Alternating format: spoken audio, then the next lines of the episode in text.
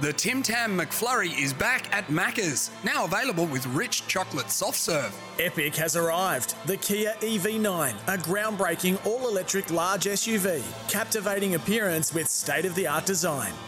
This is Sports Day. It is Sports Day. If you are just joining us, a pretty interesting day one of the third test at the SCG between the Aussies and Pakistan. Pakistan won the toss.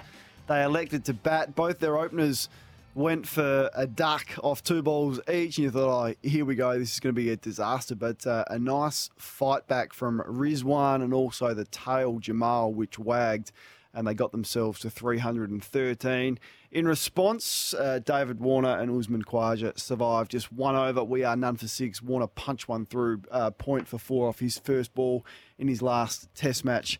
Um, so it sets up a pretty interesting final four days. Speaking of interesting, this time of year it is tennis. It is dominated by tennis, and one man who just dominates the whole period is our next guest. He's been good enough to join us and he's going to be busy. His name is Brett Phillips. He's our tennis expert. BP, good to chat. Happy New Year. No, likewise, Kane. Yeah, we're right into the uh, the thick of it. We haven't even started the Australian Open yet, but the uh, yeah the summer of tennis uh, in Perth and Sydney and Brisbane, in Canberra. It'll head to um, yeah Hobart and Adelaide over the next couple of weeks. So yeah, all the tennis fans around the country are getting a chance to see some of the, the world's finest up close and personal. We are BP, but I'm a, I'm a little bit lost in the scheduling of it all. You, I think you just mentioned four states there with tennis happening everywhere. That the United Cup's been on, which has been good, but it's a team format. What's been the event that most of the elite players are going to choose to best prepare for the Aussie Open? Yeah, well, I've been covering the uh, the Brisbane International for nine the last couple of days uh, during the day, and that, that's where a lot of the good players are. And this tournament, of course, is returning Kane after a, a four-year hiatus. They tried the ATP Cup there. Brisbane, the tennis fans absolutely wanted their own tournament back. So it is a WTA 500. Um, and Iga Swiatek, the world number one, is playing for Poland in the United Cup. But, you know, Aryna Sabalenka, Elena Rybakina and the like are all playing uh, in Brisbane. It's a men's 250. So what they try and do is certainly spread all the top echelon players across the different tournaments so that you know, you haven't got all the absolute big guns just in Brisbane. You've got Djokovic over in Perth, Swiatek, mm. uh, the two world number ones. And, yeah, Brisbane's a pretty good field, to be totally honest, with a good, you know, sprinkling of Aussies, particularly on the men's side, you know, just how competitive we are inside the top 100 at the moment. So, yeah, I mean, there's obviously the tour events. There's United Cup. You know, we're not, we're not sure if we're going to see the United Cup maybe in 12 months' time, depending on the Saudi money and that coming in, whether that affects um, our summer here. But yeah, we're lucky because all the players are in Australia, so all the best are here. What you know, a fortnight out from the Grand Slam, so we get, we're getting to see the best. Yeah, I was going to. Uh, that was going to be my next question. That'd be thrilled, wouldn't they? The the Australian Open organisers, apart from from Kyrgios, who won't play, and he would he would be the one that they would want to schedule. They're not going to get him, but uh, apart from that, they get everyone else. So Osaka's back, which is terrific. Yep. Rafa Nadal, who knows? He said it may be probably his last, but but don't put those words in his mouth if he comes back next year. And even you know, Angelique Kerber's going to be here, and, and Djokovic. So all the big guns are here. We're not missing many.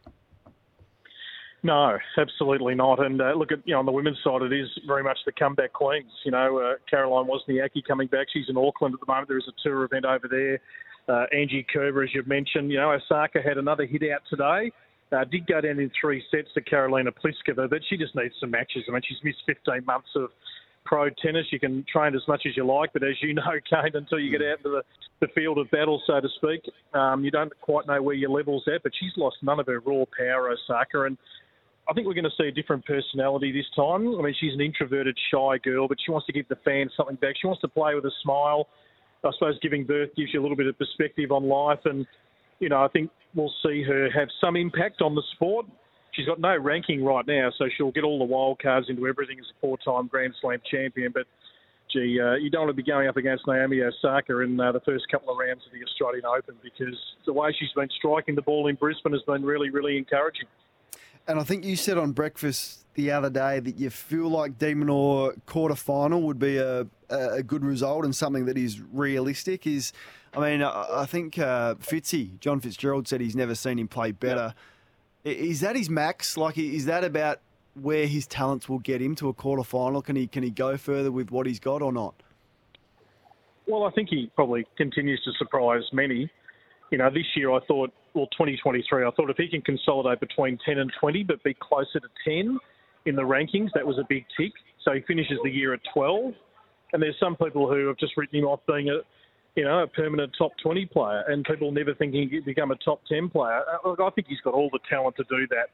He's he's just a player you don't want to play. So his assets are very good. But to climb and be inside the top 10, yeah, he's got to win some matches just a little easier, particularly off serve. I mean, you know, this is what gets these big guys going. They just yeah. win so many free points off serve. That, you know, one two punch, serve forehand. It just sets up so many points, conserves energy.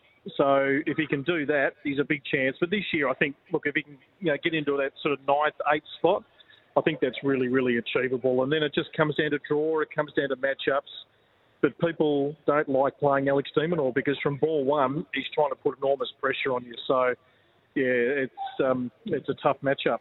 Uh, Kokkinakis, what sort of shape is he in? He had a, a couple of niggles, as seems to be always the case mm. with him, but he, he's back and, and looking okay, is he? Well, yeah, it's an interesting one. I, you know, look, he's sitting at 65 in the world. He loses first round Brisbane to Rinky Hijikata, who's had a yeah. great last 12 months, and Rinky's bound for the top 50 and in Thanasi's own words, Kane, he's not in love with this sport. You know, mm. he finds the grind really, really tough, and he's he's hanging in there. And maybe some of his best tennis is still to come. But you've got to be you've got to be highly driven in this sport. There's nowhere to hide on a tennis court, as we know. And the game on the men's side is getting even more physical. These guys are hunting you all the time. So he's got to be able to go to that next level. Look, we're not going to judge him on one match he'll return to your native Adelaide, you know, with a bit of confidence next week, what he did last year and that home crowd in his hip pocket. But really, he should be a top 50 player, Thanasi. I mean, at a minimum, somewhere in that top 50. So we'll, we'll see how the year pans out. Pretty tough if you don't love the sport and you're not you're not jumping out of bed to to want to go and practice for three or four hours like it, it does become a bit of a chore and you know we're seeing I was looking at Nadal the other day I'm going the amount of prize money this guy's got like he's the king he's everyone's favourite, yeah. and he's still at 37 with his banged up body coming to Australia and playing lead up tournaments and giving it everything else. I him playing doubles the other day. I was like, this guy just loves it. Federer was the same. He had to pry the racket out of his hand. Uh, Novak's the yeah. same. I mean, it's across all sport. Oh, you look at the NBA and LeBron James still going at 40. They love it. It, it becomes so hard because it's so even if you if you're not in love with the sport.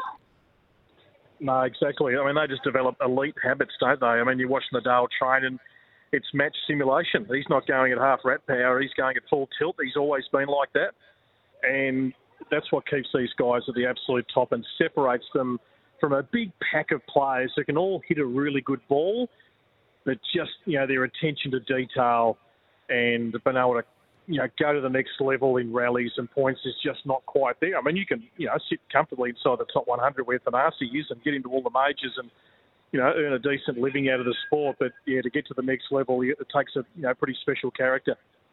All right, what else uh, is your man Alcaraz? Is he in good shape? Is he the, the, the main challenger? Yeah, it's going to be interesting, isn't it? I mean, you know, his first half of last year was great. He tailed off um, a bit like the previous year. He tailed off a little bit in the second half of the year, but he's still figuring, you know, his body out. He's still figuring uh, his game out, and he's achieved so much early doors.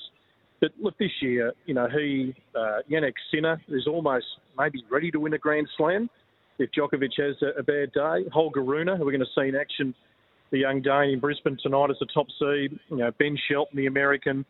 There's a lot of good young talent going around, Kane. The game's in good nick. Uh, Djokovic is still, you know, telling all of them, well, you're still going to beat me best of five in a Grand Slam. That's the challenge.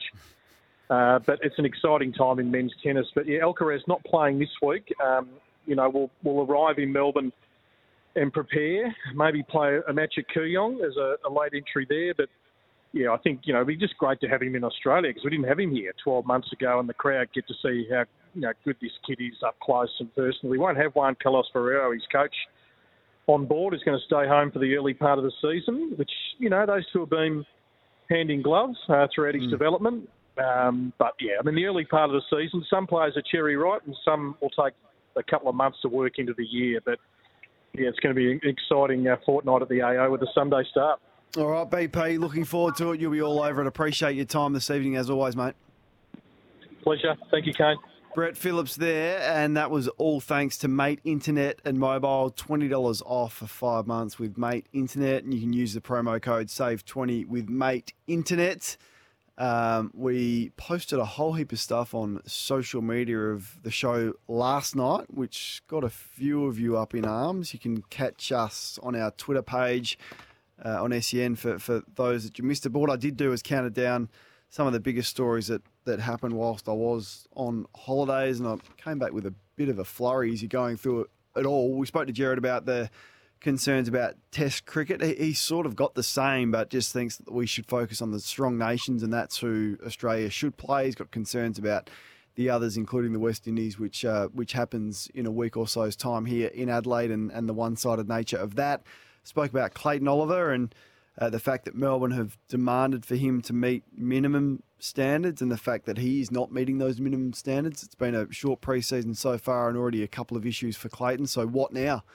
The Melbourne have said you've got to meet the minimum standards, and if you don't, there'll be consequences. They threaten to trade him. Well, he's not meeting the minimum standards. So what do they do now? What what leg do they have to stand on? Do they stand him down? Feels like that would be the worst thing that could happen for, for Clayton Oliver to lose that discipline of having to front up and, and train. So they've they've threatened him with that. It hasn't worked. I'm not sure what leg they have to stand on now. The Melbourne Footy Club. We spoke about Nick Kyrgios and can't believe he's charging people to, to look at his content on OnlyFans when he probably should be focusing on playing big tennis matches and getting the best out of himself. I, it was strong thoughts, and I've been frustrated by him a long time. I said he's uh, had the, the most waste of talent of any Australian athlete, and stand by that. Hard to find of hard to find another athlete that has wasted the amount of talent that he has got. Spoke about the AFL rule changes a little bit, touched on West Coast and Bailey Smith. Sean Darcy's big seven year contract. A few people have reached out to me today about that. They said, well, Fremantle have lost a lot of players. What happens if they lost another one? You'd be critical of Fremantle losing another player. I said, well, I don't know. I think his value is high, Sean Darcy. Get a couple of first round draft picks for him. Bolster your midfield, which needs bolstering since Mundy has left and Fyfe has been injured. And get a small forward to replace Lachie Schultz. And you've got Luke Jackson in the ruck. Bang, sorted rather than paying 1.8 million for, for two ruckmen when only one of them can ruck. That was my thoughts on that. We'll see how that plays out, but I think it's unlikely that Sean Darcy sees out that contract until the end of 2030. Those were some of the topics that we covered last night. Hey, we've got an exciting uh, giveaway as well to our South Australian audience who are with us. The caller of the week, SA only, 1300 736 736 to go in the running for that. Uh, it is all thanks to Budget Car and Truck Rental. Get the good stuff with Budget Car and Truck Rental. Moving house, use a team that's easy and affordable. Budget Car and Truck Rental, thirteen twenty seven twenty seven. What's the what's the prize? Um, there is a caller of the week thanks to Budget. I'm trying to work out what the prize is thanks to Budget. We're just update. Here we go. Here we go. Double pass to see the Strikers on Friday night. Hottest ticket in town for the caller of the week. SA audience only. Welcome to you on SEN SA 1629 if you want to get involved in the program and have your say on all of that. Please do so. Otherwise, I am talking to myself. Uh, now, our sports headlines tonight have all been thanks to the Spirit of Tasmania. I saw Nathan Buckley. I reckon he was on the Spirit of Tassie before Christmas uh, with his lovely partner Brody. And I thought, that looks magnificent. And I was incredibly jealous of what Bucks got up to in his off season. You can stretch out in freedom on board the Spirit of Tassie, free from luggage limits. You can pack more into your adventures with the Spirit of Tassie. Get involved. Join in the conversation with me, 1300 736 736. Just recapping what went down at the SCG today. The Aussies lost the toss. Pakistan elected to bat on a beautiful summer's day at the SCG. Sun was shining. I thought the pitch looked really good, to be honest. Uh, Aussies bowled well, um, good discipline, line and length. Hazlewood, Stark, and Cummins were on the money. Got off to a ripping start. Had them about four for 60 before a fight back from Mohammad Rizwan, who made 88 off 103. So he had a crack, 10 fours and two sixes. He was eventually dismissed. The Aussies got on a bit of a run before the tail wagged significantly. Jamal made himself 82 off 97. He had a crack and Pakistan got themselves to 313. The pick of the bowlers was the skipper Pat Cummins, as we spoke to Jared Waitley about five for 61 off his 18 overs. Lyon took a little bit of punishment, particularly from the tail, one for 74 off his 17. Stark was good, two for 75, and Hazlewood always reasonably economical, albeit he took a bit of punishment as well in the end. Uh, one for 65. Labuschagne bowled himself a couple of overs, and Travis Head bowled one. And in response, the Aussies just had to face a tricky one over. David Warner took up the challenge to, to face that over, and he hit the first ball of his final test match. Not going to say his final, final innings, it might be, but his final test match for four. Uh, he is six not out. Khawaja hasn't faced a ball, and we are set for a pretty exciting second day where you feel like the Aussies are going to um, respond with a pretty big total. You are listening to Sports Day. It's Kane Cornes in the house.